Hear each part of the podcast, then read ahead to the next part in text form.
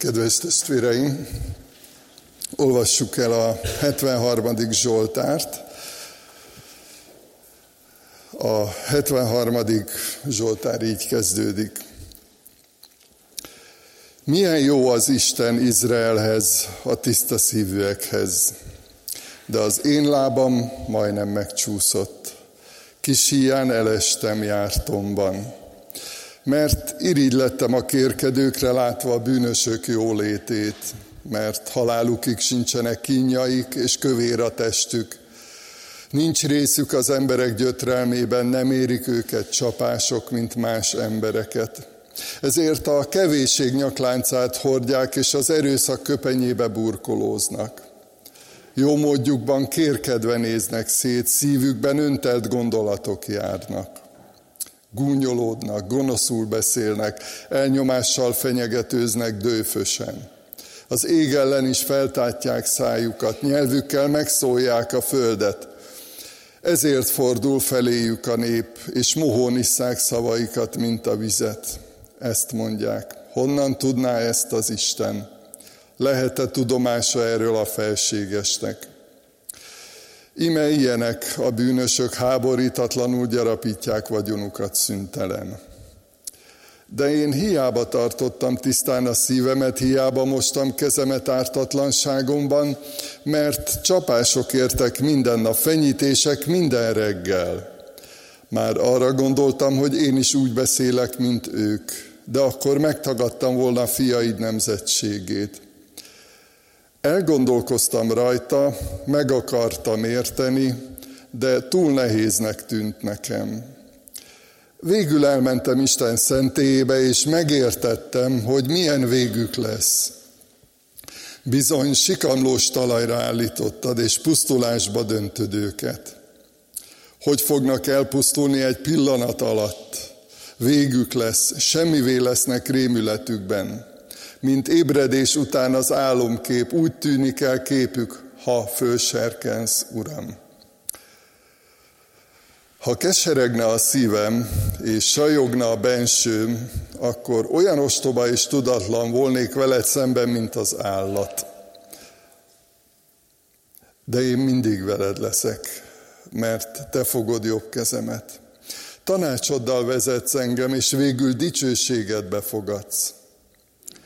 Nincs senki rajtad kívül a mennyben, a földön sem gyönyörködöm másban. Ha elenyészik is testem és szívem, szívemnek kősziklája és örökségem, te maradsz, Istenem, örökké. Bizony elpusztulnak azok, akik eltávolodnak tőled, kiírtod mindazokat, akik elhagynak téged de nekem olyan jó Isten közelsége. Uramat, az Urat tartom oltalmamnak, hirdetem minden tettedet. Eddig olvastuk Isten igét, imádkozzunk. Atyánk, kérünk téged, hogy védj meg minket most is, védd meg a gondolatainkat, segíts, hogy semmi ne akadályozza meg azt, hogy a Te üzeneted eljusson hozzánk. És kérünk Téged, hogy adj olyan gondolatokat, amelyek éppen most fontosak nekünk, amelyekre éppen most van szükségünk. Amen. Foglaljunk helyet, testvéreim!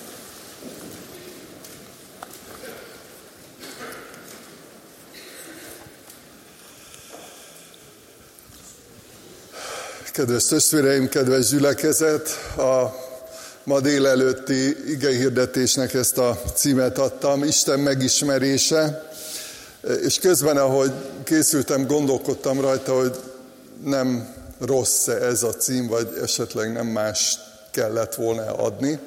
Aztán hát remélem, mire a végére érünk, addigra kiderül, hogy nem, nem rossz ez a cím ugyanis csak bevezetőben annyit hadd mondjak erről, hogy ugye főleg a küzdelmeinkről lesz szó, a kérdéseinkről, és azt gondolom, hogy ezekben a küzdelmekben, és amikor ezekkel a néha nagyon nehéz kérdésekkel birkózunk, közben megismerjük Istent. És így járt a Zsoltáros, és azóta így jártak nagyon sokan, hogy a megtérés után is maradtak kérdéseink. Van, amikor nem, nem értünk valamit, ez még a tanítványokkal is előfordult, akik egészen közel voltak Jézushoz.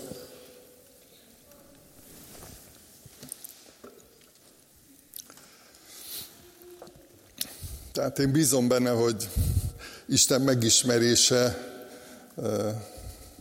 ma is valamilyen szinten megtörténik, vagy előrelépünk, vagy fejlődünk az Isten megismerésében. Ezek a napok most úgy alakultak a nap, naptár szerint is, vagy ahogy alakulnak, hogy vannak olyan istentiszteletek egymás után, ami, amelyek már inkább ilyen ünnepi hangulatúak, tehát az utolsó Isten, vagy utolsó vasárnap, akkor kedden az utolsó Isten tisztelet, szerdán az év első Isten tisztelete. Tehát elég sok időnk és lehetőségünk van arra, hogy átgondoljuk az elmúlt évet, és azt gondolom, hogy amikor visszatekintünk egy időszakra, akkor nem csak arról van szó, hogy egy rövidebb időszakra, hanem ilyenkor számot vetünk akár a távolabbi múltunkkal is, vagy egyenesen azon gondolkodunk, hogy hova jutottunk a jelenformálódás tekintetében, meddig jutottunk, a szolgálatunkban meddig jutottunk. Aztán előre tekintünk, hogyha előre gondolunk a, a következő időszakra, akkor az van a szívünkben, hogy szeretnénk mindig békességben élni, zavartalanul. Szeretnénk, hogyha jó eredménye lenne a munkánknak, hogyha a létezésünknek, a szolgálatunknak lenne gyümölcse, jó gyümölcse. Szeretjük, én magam is legtöbben már jól ismertek, ilyen konfliktus kerülő vagyok. Szeretjük, ha nincsenek akadályok, én legalábbis így szeretem. nincsenek problémák, nem kell nehéz kérdésekre választ keresni. Szeretjük, ha nincsenek igazságtalanságok, élvezzük, hogyha nincsenek szorongásaink, félelmeink, és nagyon élvezzük, amikor nincsenek zavarok az emberi kapcsolatainkban. Tehát valahol ez van a szívünkben, hogy, hogy így szeretnénk olyan nyugalmat, eh, amelyben békében és, és jó, jól érezhetjük magunkat. Eh, a Facebookon nagyon sokféle kiírás van mostanában, és eh, valaki ezt fogalmazta meg, hogy mit szeretne a következő évre, hát nyugalmat, meg egészséget, ezt a kettőt. Neki ez volt a fontos, ezt, ezt fogalmazta meg. Aztán, hogyha akár a múltra, akár előre tekintünk, akkor mégis vannak, vagy lehetnek kérdéseink, akár Istenhez. És ez a Zsoltár a tekintetben nagyon izgalmas, a tekintetben is, hogy végül is Istennek tesz föl egy kérdést a Zsoltáros, hogy hát hogy van Uram? Hogy a bűnösöknek jól megy a soruk, nincsen annyi problémájuk, legalábbis úgy tűnik, és, és ugye felvetődik az a kérdés, hogy hogy az Istennel való közösségben miközben mi tiszteljük őt, imádjuk őt, és ő a mindenható, az örökkévaló, a mindenek felett álló Úr,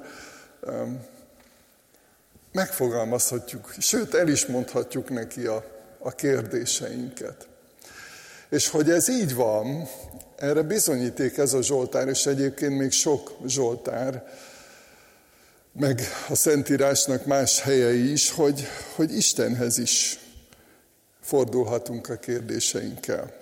Aztán a vezetőinkhez is. Aztán a családban egymáshoz is. Bár úgy gondolom, hogy nem vagyok egyedül azzal, hogy nem szeretjük a kényelmetlen témákat, kérdéseket. Néha magunkban is vívódunk azzal, hogy hát van egyfajta véleményünk, gondolatunk, de kimondjuk-e, megmondjuk-e, most kell-e elmondani, hogyha elmondjuk, vagy kimondjuk a kérdéseinket, akkor azt milyen lelkülettel mondjuk ki, milyen békességgel, vagy éppen azzal az indulattal, vagy azzal az erővel, ami ébred bennünk.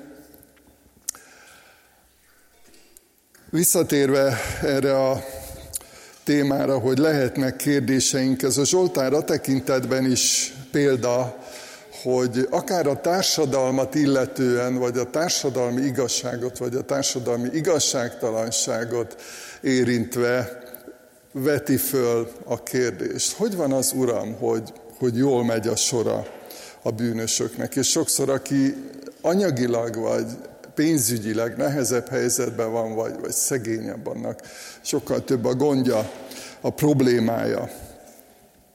Azt írja a Zsoltáros, hogy felindultam a kérkedők miatt, látva a bűnösök jólétét. Lehet, hogy ezt ma így is mondhatná, hogy hát ideges lettem, vagy kiakadtam, vagy sokféleképpen szoktuk mondani. Tehát, hogy érződik, hogy eh, nagyon nagy hatással volt rá ez a kérdés. Azt mondja, hogy halálukig sincsenek kínjai, kövér a testük, nincs részük az emberek gyötrelmében, nem érik őket csapások, mint más embereket. A kevésség nyakláncát hordják, az erőszak köpenyébe burkolóznak. Jó módjukban kérkedve néznek szét, szívükben öntelt gondolatok járnak, gúnyolódnak, gonoszul beszélnek egymással, elnyomással fenyegetőznek az ég ellen is feltátják szájukat, nyelvükkel megszólják a földet.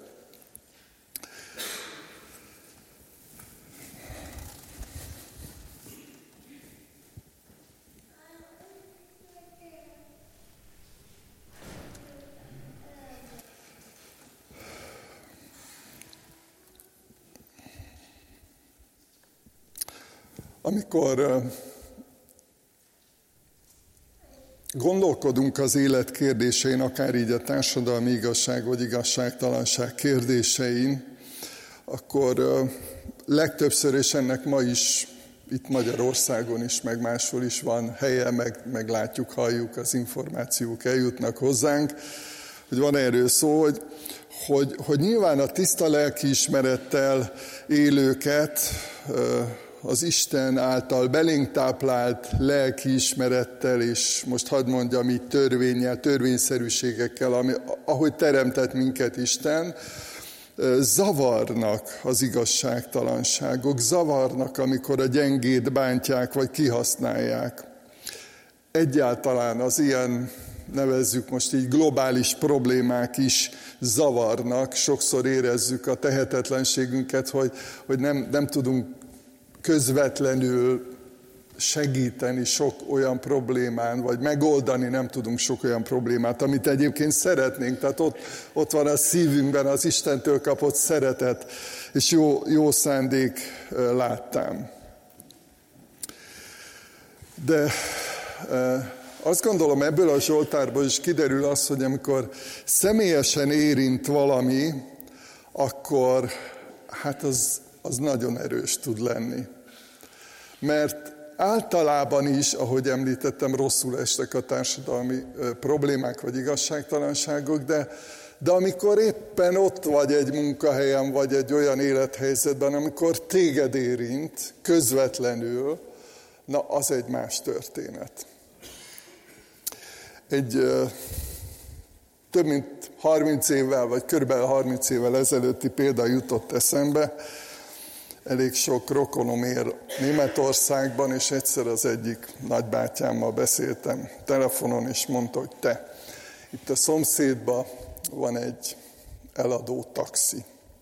Igaz, hogy nagyon sok kilométer van már benne, nagyon sokat járt vele a, a gazdája, de minden reggel hallom, egy ilyen jó füle volt a nagybátyámnak, de minden reggel hallom, ahogy beindítja, és hogyha mínusz 20 van, akkor még voltak mínusz 20 fokok is télen, hallom, hogy egyből beindul, és hogy nagyon szépen jár. Biztos, hogy tökéletes és jó állapotban van a motorja.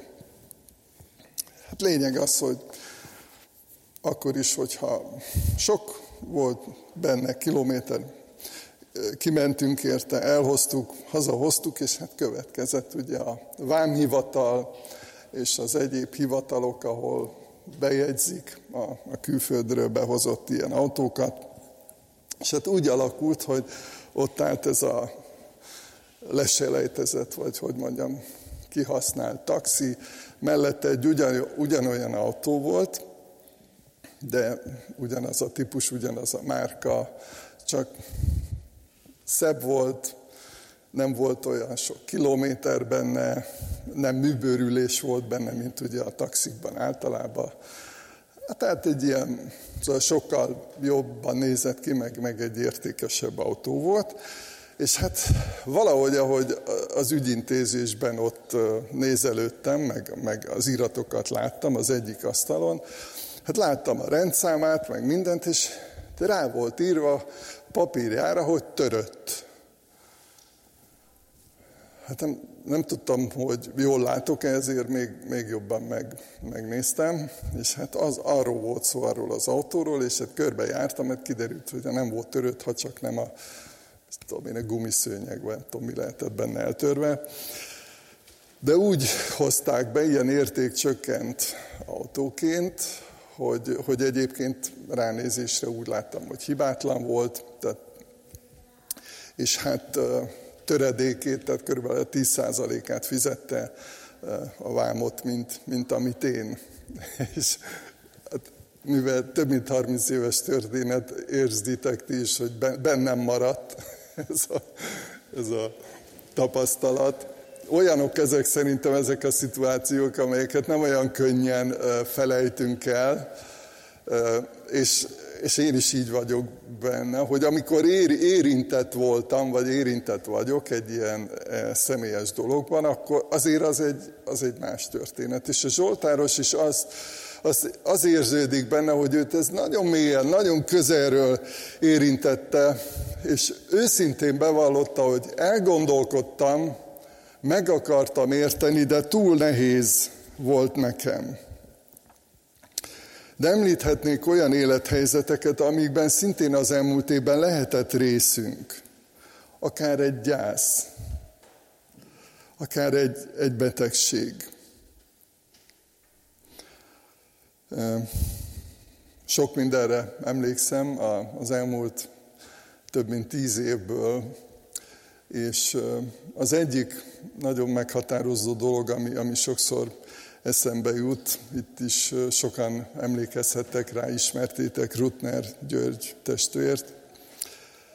És soha nem felejtem el azt a, a bizonyságtételt, amit elmondott akkor, amikor szembesült azzal, hogy gyógyíthatatlan beteg, tehát orvosi szempontból nincs esély a, a gyógyulására. És hogy azon tűnődtem, meg azért is, azt gondolom, azért hagyott olyan nagyon mély nyomot bennem, mert hogy ez annyira az ő, övé volt, és hogy, hogy ilyenkor mindenki, aki körülötte van, nyilván akik a családban körülötte vannak, az ilyen embernek még még erősebben érzik. De mi, akik egy picit távolabb, akkor is, hogyha szeretjük, azért nem is nagyon tudjuk felfogni, hogy milyen mélyen érint valakit mondjuk egy ilyen információ, vagy utána egy ilyen kórházi kezelés. Amikor szembesül valaki azzal, hogy emberi megítélés szerint nincs tovább. Vége. És, és azt gondolom, hogy ugyanúgy eljuthatunk eddig, amíg a Zsoltáros, hogy hát gondolkodtam rajta, szeretném megérteni, de nagyon nehéz. Nehéznek tűnik. Nem, nem tisztul le, nem világosodik meg az értelmen, tehát küzdködök ezekkel a harcokkal, vívódásokkal, vagy éppen a, amire az előbb utaltam, amikor becsapnak. Lehet, hogy már ti is jártatok úgy, vagy vagy vállalkozóként elvégeztetek becsülettel egy, egy munkát, és nem fizették ki, biztos, hogy nem felejtettitek el, mert ezek nagyon mélyen belénk vágnak, ezek a, ezek a tapasztalatok. És, és hívő emberként azt gondolom, hogy, hogy iszonyú küzdelmes harc ez azért, mert hogy valahol az egészben nem csak egy munka, nem csak egy emberi kapcsolat, vagy nem csak egy szerződés, nem csak emberi viszonyok vannak ebben a történetben, hanem, hanem Isten. És ugyanúgy, ahogy a Zsoltáros, és amikor ezzel a társadalmi igazságtalanság ellen felszólal Istennek, akkor hát Istenem, hát valahol te vagy ennek a, a világnak az ura. Hát most akkor ez hogy van? És az egyik dolog, amit így megtanulhatunk az Isten megismerése szempontjából, hogy nem biztos, hogy baj, hogyha ha nem értünk meg mindent azonnal. Isten cselekszik. Isten tágítja a látókörünket. Azt gondolom, hogy ti is tapasztaltatok már ilyet, amikor volt egy gondotok, akár betegség, vagy ahogy említettem, gyász, vagy csalódás, vagy értetlenség, küzdködés, küzdelem, hogy így beszűkülünk. És ezt én is így karácsonykor, ugye a fogammal nagyon el voltam foglalva, már nincs benne, de még mindig el vagyok vele foglalva olyan szinten be tud az ember szűkülni ezekkel a problémákkal, vagy gondokkal, vagy fájdalmakkal, vagy éppen, amikor így rá kapcsolódunk egy ilyen nagy vagy általános problémára, itt akár a, a klímakérdéstől kezdve a már említett társadalmi igazságosság kérdéséig. És az egyik dolog, amit a, a Zsoltárból megtanulhatunk, hogy amikor így Isten kinyitja ezt a beszűkült szemléletet, vagy tágítja. És ugye az lesz a, a vége, most előre elmondom a, a megoldást, de azért, mert más is szeretnék erről mondani, hogy, hogy igazából amikor meglátja a Zsoltáros, hogy hova vezet az az út, amikor valaki dőfös, amikor valaki kihasznál másokat, amikor valaki figyelmetlen, és, és nem veszi észre azokat, akiket Isten rábíz a környezetében, és, és úgy gyűjti a vagyonát, és úgy habzsolja az életet.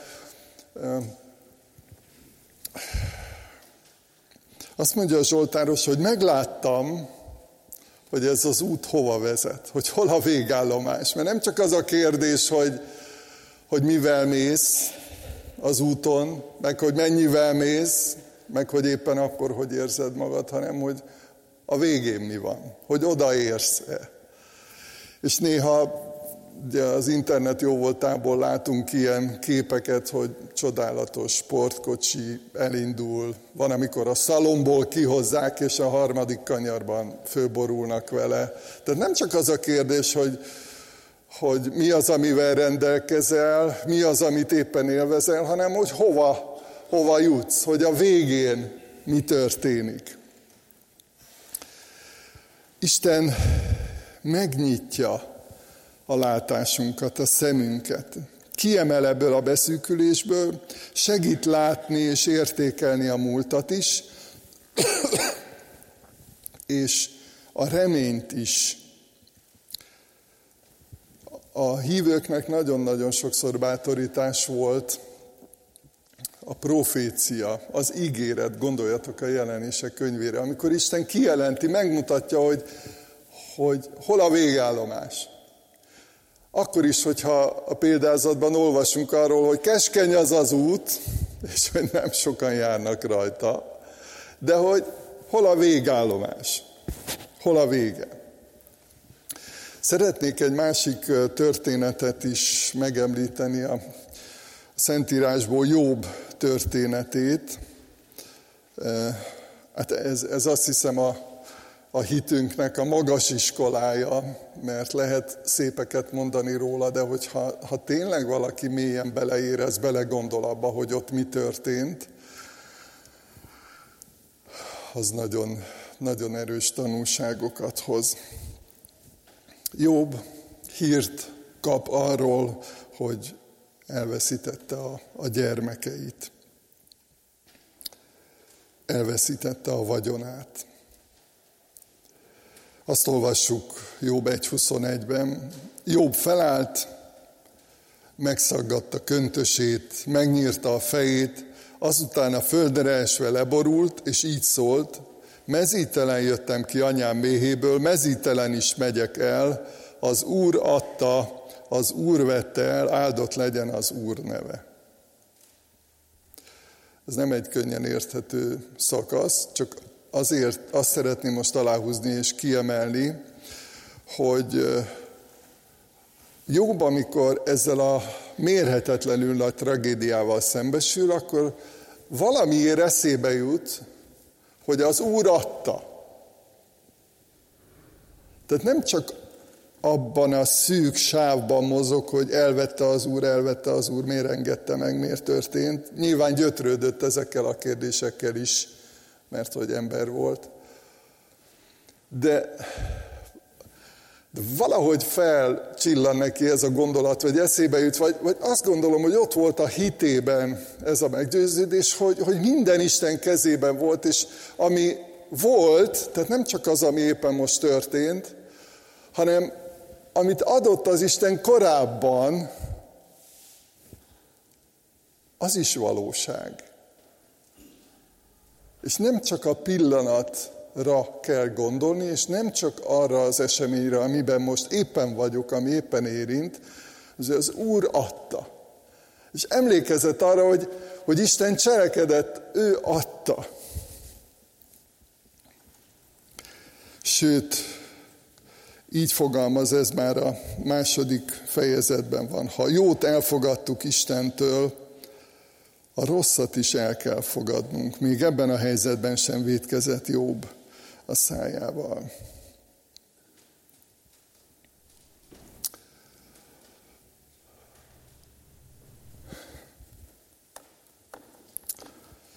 Mit tehetünk, hogyha nem értünk valamit? Mit tehetünk, hogyha olyan kérdések fogalmazódnak meg bennünk, amire nem, nem tudjuk a választ, nem, nem tudjuk megérteni? Istent, nem, nem értjük pontosan az ő, ő gondolatait vagy valóságát, nem látjuk át.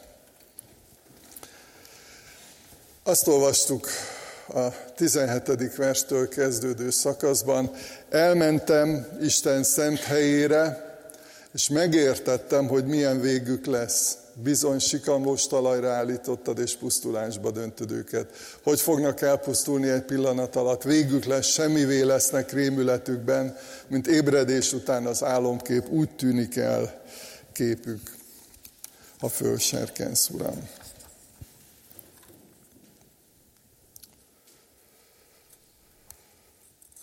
Az egyik dolog, amit alá is húztam, hogy azt, azt mondja a Zsoltáros, hogy elmentem Isten szent helyére. Itt nyilván egy olyan kapcsolódásról van szó, ami, ami jelenthet formálisan, és most mondhatjuk azt, hogy egy, egy templom, egy imaház, egy, egy emlékkő, ami ott volt, de e, valami olyan helyet keresett a vívódásai közben, amikor, amikor csendben beszélgethet az Istennel. És ugye itt egy nagyon izgalmas kérdés vetődik fel, hogy, hogy amikor ilyen gyötrő kérdéseink vannak, akkor hova megyünk? Vagy kihez megyünk? Vagy kihez kapcsolódunk? Ugye ma annyira logikus, meg, meg a mai generációknak még már, már én, én is ebbe benne vagyok, hogy, hogy annyira egyértelmű, hogy akkor az internetet mindjárt fel keressük, hogy na, milyen tapasztalatok, milyen tanácsok vannak benne, és hogy hát mások ezt hogy élték meg.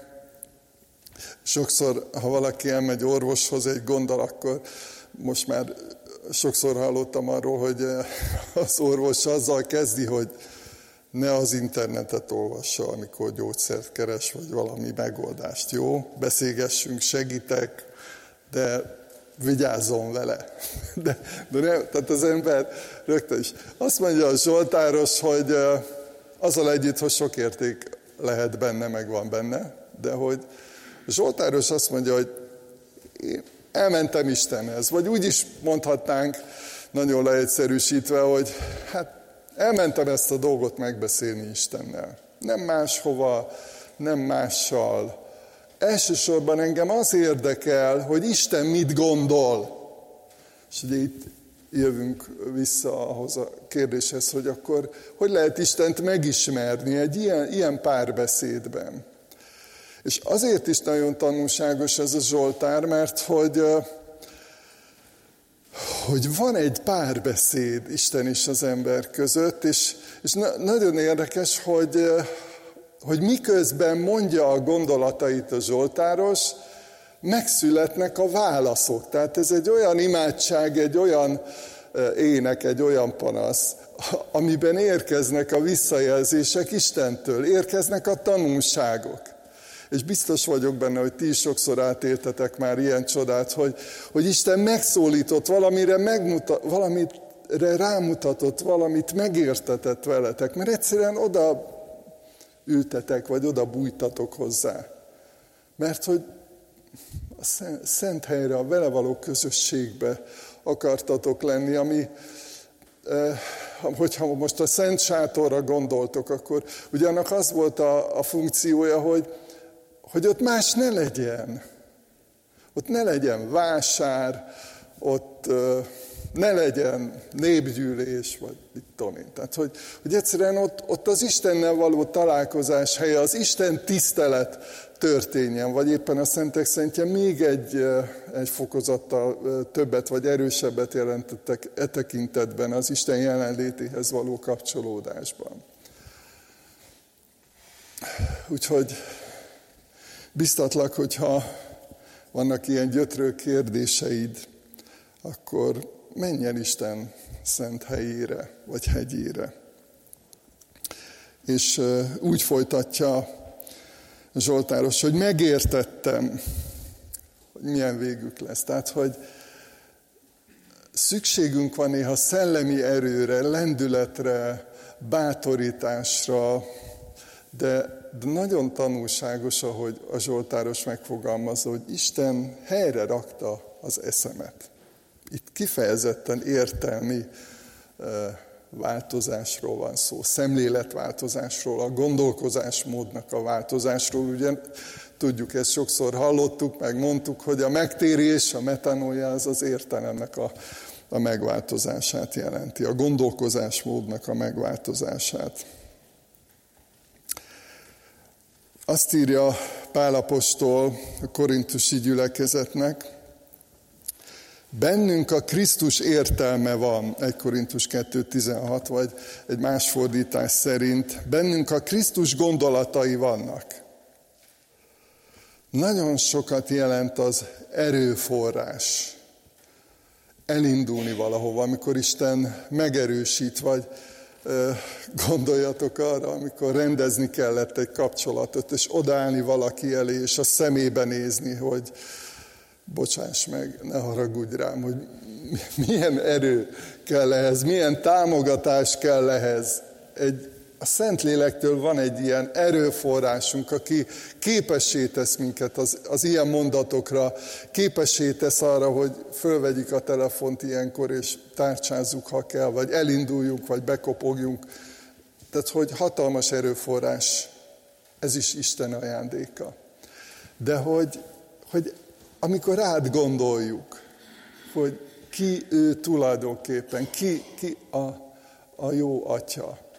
És hogy, hogy amikor megtanulunk gondolkodni, szerinte gondolkodni, és ez nem egyszerű feladat, maga a proféta mondja, hogy amennyire magas az ég a földön, vagy amennyivel magasabb az ég a földtől, annyival magasabb az én gondolataim a ti gondolataitoknál. Nem mindig könnyű megérteni, vagy éppen ráhangolódni. Vagy gondoljatok arra a megrendítő beszélgetésre, amikor le akarják beszélni a tanítványok, ugye Péter eh, az Úr Jézust, hogy hát nehogy már meghallják egyszerűen nem érti. Nem tudta felfogni. És mondja is egy más történetben Péternek az Úr Jézus, hogy amit én most csinálok, azt nem érted, de majd meg fogod érteni. Tehát, hogy át fogod tudni venni azt a gondolatot, azt a szemléletet, az Isten szerinti gondolatot, és meg fogod érteni. Továbbra is a kérdés az, hogy mit tegyünk. Keresd az Istennel való találkozás, a közösség helyét. Lehet ez a Szentírás a kezedben, lehet ez egy, egy imádság, egy spontán imádság a villamoson, vagy az autóban, ahogy mész valahova. Lehet az az Isten háza, amikor ezzel a kérdéssel éppen a, a szívedben néha gyötrelmeiddel idejössz, és az, hogy Uram, nem értem, segíts. Segíts megérteni, győzd meg engem. Keresd azokat a kapcsolódási lehetőségeket, amikor Istenhez tudsz kapcsolódni a Szentlélek által. A másik mátorítás, mérlegelj, gondolkodj. Figyelj Istenre, és nézz körül. Említettem azt, hogy mikor fáj valami, amikor csalódunk, akkor könnyen beszűkülünk. És azt mondja az hogy nézzetek fel Jézusra. És biztos vagyok benne, hogy ti is, akik így szeretitek az Urat, jártatok már így, hogy, hogy volt valami nagyon nehéz gondotok, egy kérdés, amivel nem boldogultatok, és hogy egyszer csak így felcsodálkoztatok, vagy rácsodálkoztatok Krisztusra, Krisztus keresztjére, és rádöbbentetek arra, hogy mit tett az Isten értetek. Meg, megváltozik az embernek a hangulata, a lelkülete, a fájdalom lehet, hogy ott marad, de egyébként az is enyhül, amikor rácsodálkozunk Krisztusra, rácsodálkozunk Krisztus keresztjére, arra, hogy ott a bizonyítéka annak, hogy akármi történik velünk, Isten szeret minket, és fontosak vagyunk neki, és ez nem csak egy ilyen mantra, hogy így bebeszéljük magunknak. Ez a valóság, az életnek, a hitnek a valósága, az Istennek a valósága. És hoz döntéseket, elhatározásokat. Néhány jó tanács. Istennel akarsz lenni. Istennel akarsz járni. Emlékszünk, többször szóba került mostanában az utóbbi hónapokban ez az ige, amikor azt mondja Mózes, hogy Uram, nélküled egy lépés sem. Egy lépés sem. Én veled akarok. Akkor is, hogyha ez egyfajta támogatást jelent, mert hogy támogatsz, akkor is, ha ez egyfajta ellenőrzést jelent, mert hogy szólsz, hogy ha nem jó úton járok, vagy nem jól mondok valamit, rám szól az Isten. De hát nem akarjuk. Nem ezt akarjuk, hogy vele legyünk, és hogy legyen egy olyan kölcsönös kapcsolódás és kommunikáció, amiben, amiben meg, megismerhetjük őt. Isten szemével akarsz látni. Döntsd el, hogy, hogy nem csak a saját szemeddel, nem csak azt, amit, amit látsz. Ugye azt olvassuk Istenről, hogy, hogy nem csak azt nézi, ami a szem előtt van, hanem ami a, a szívben van. És akár a saját küzdelmeinket, akár másoknak a gyengeségeit, vagy éppen a sikereit, a pillanatnyi sikereit. Ugye az alapvető kérdése ez volt a Zsoltárosnak, hogy hát hogy van ez Uram? Hogy vannak, akik dőzsölnek, akiknek jól megy soruk, és bűnösen élnek. És amikor megismerte Istent, Isten szemléletét, Isten látásmódját, akkor megváltozott a az érzése, a belső lelki világa is a Zsoltárosnak. Döntsd el, és ez is ugye egy, egy kérdés, hogy ilyet eldönthetünk-e, vagy hogy mennyire a mi döntéseinken múlik az, hogy most békességgel élünk, vagy nem. Úgy gondolom, hogy erre is van nagyon sok tapasztalatotok, meg nekem is, ahogy, ahogy megismertem őszinte hívő embereket, óriási küzdelmekben, óriási gyötrelmekben, néha betegségben, fájdalmakban, néha hatalmas sikerek között.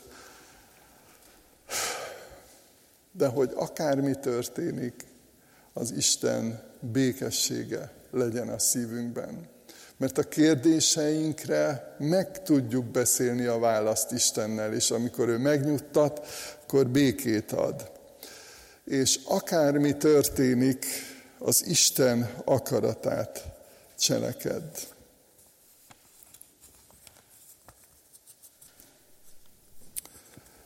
Még egy ószövetségi történetet hadd idézzek föl, azzal kapcsolatban, hogy hogy látunk előre meg vissza.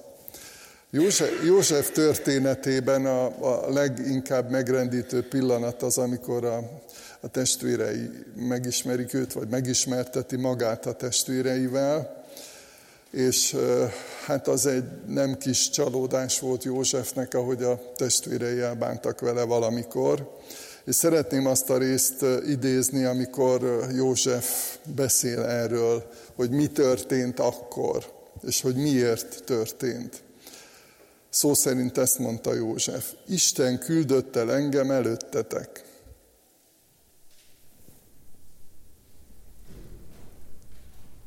Eladták őt rabszolgának. Hogy lehet tíz év múlva, húsz év múlva, sok év múlva erről úgy beszélni, hogy Isten küldött el titek, engem előttetek. Úgyhogy József nem csak azt látta, és nem csak arra emlékezett, ami neki nagyon fájt, mert biztos, hogy nagyon fájt, hanem látta, hogy hova vezet az az út, és látta azt, és akkor már a saját bőrén is tapasztalta az egyiptomi küzdelmeivel együtt is, hogy Isten kezében van az élete. Isten küldött el engem előttetek, hogy maradékotok legyen a földön, és életben tartson benneteket nagy szabadítással. Tehát, így folytatja József, nem ti küldtetek ide, hanem Isten, aki engem a fáraó első emberévé egész házának urává és Egyiptom uralkodójává tett. Ezékiás királyról olvassuk, hogy mikor nagyon beteg lett, akkor keservesen sírt, borzasztóan meg volt ijedve, volt keseredve, és nagyon tanulságos Ézsajás könyvében olvassuk az ő vallomását, amikor visszaemlékszik rá erre a gyötrelmes és kínos időszakra, azt írja, hogy hát javamra vált a nagy keserűség. Mi változott? Mit tudott meg azóta, vagy, vagy mit ismert meg, vagy hogyan ismerte meg Istent, hogy egy ilyen mondat elhagyja a száját. Hogy nem szűkült be, hogy Isten most beteg voltam, most akkor most már hagyjuk békén egymást, jó?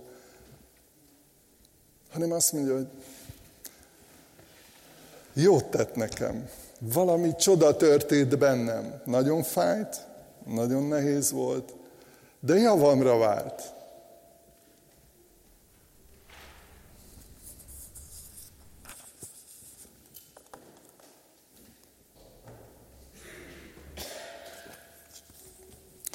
Hogyan lehet Istent megismerni?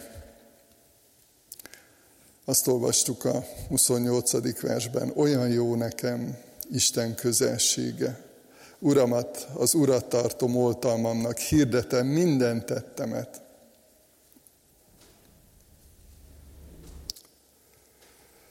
Ha keseregne a szívem, és sajogna a bensőm, akkor olyan ostoba és tudatlan volnék veled szemben, mint az állat. De én mindig veled leszek, mert te fogod jobb kezemet. Tanácsoddal vezetsz engem, és végül dicsőséget befogadsz. Ugye megint hova tartunk, hol a végállomás. Végül dicsőségedbe fogadsz. Nincs senkim rajtad kívül a mennyben, a földön sem gyönyörködöm másban. Ha elenyészik is testem és szívem, szívemnek kősziklája, és örökségem, te maradsz, Istenem, örökké. Olyan jó nekem Isten közelsége.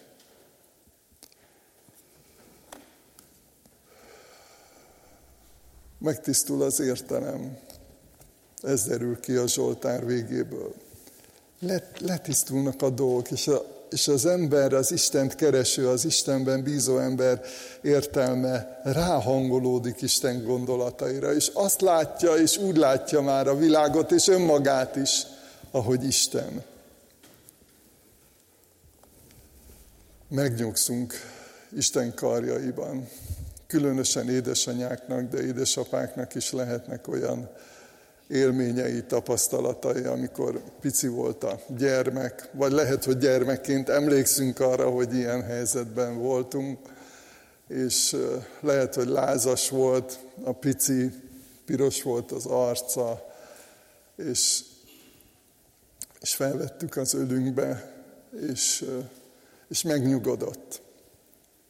Nem biztos, hogy abban a pillanatban elmúlt a láza, nem biztos, hogy abban a szúrásban minden gyulladás eltűnt a szervezetéből, bár az is meg lehet Istennek, van hatalma ilyen csodát tenni. De az a kapcsolat, az az ölelés, erről beszél a Zsoltáros, hogy, hogy ilyen az Isten közelsége amikor lehet, hogy lázas vagyok, lehet, hogy ideges vagyok, de, de amikor átölel az Isten, amikor megnyugtat.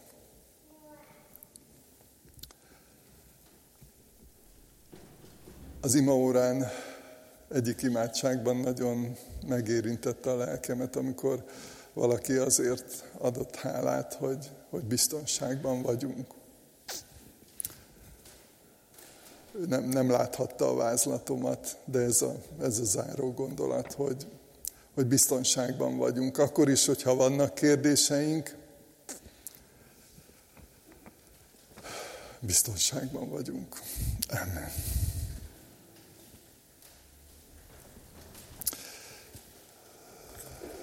Egy néhány pillanatig legyünk csendben. és a, a végén imádkozni fogunk.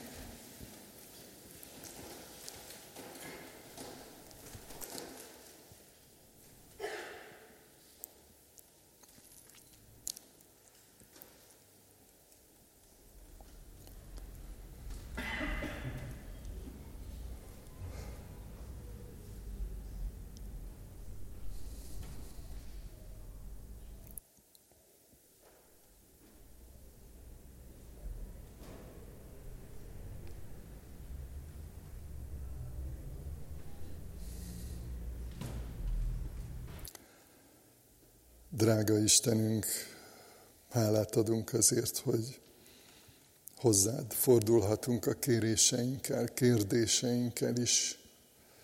Hálát adunk azért, hogy megismerteted magad velünk, a te gondolataidat, a te szándékaidat, és köszönjük, hogy a te közeledben, biztonságban vagyunk, és békességet adsz nekünk. Köszönjük, hogy eddig is az elmúlt esztendőben is ezt tapasztaltuk, de szeretnénk így tovább menni ezekkel a döntésekkel, hogy figyelni akarunk rád, kapcsolódni akarunk hozzád. Szeretnénk engedelmeskedni, amikor szólsz, amikor küldesz, indulni. Uram, kérlek, hogy Te vezess minket, és köszönjük, hogy jó veled, jó a te közönségedben. Amen.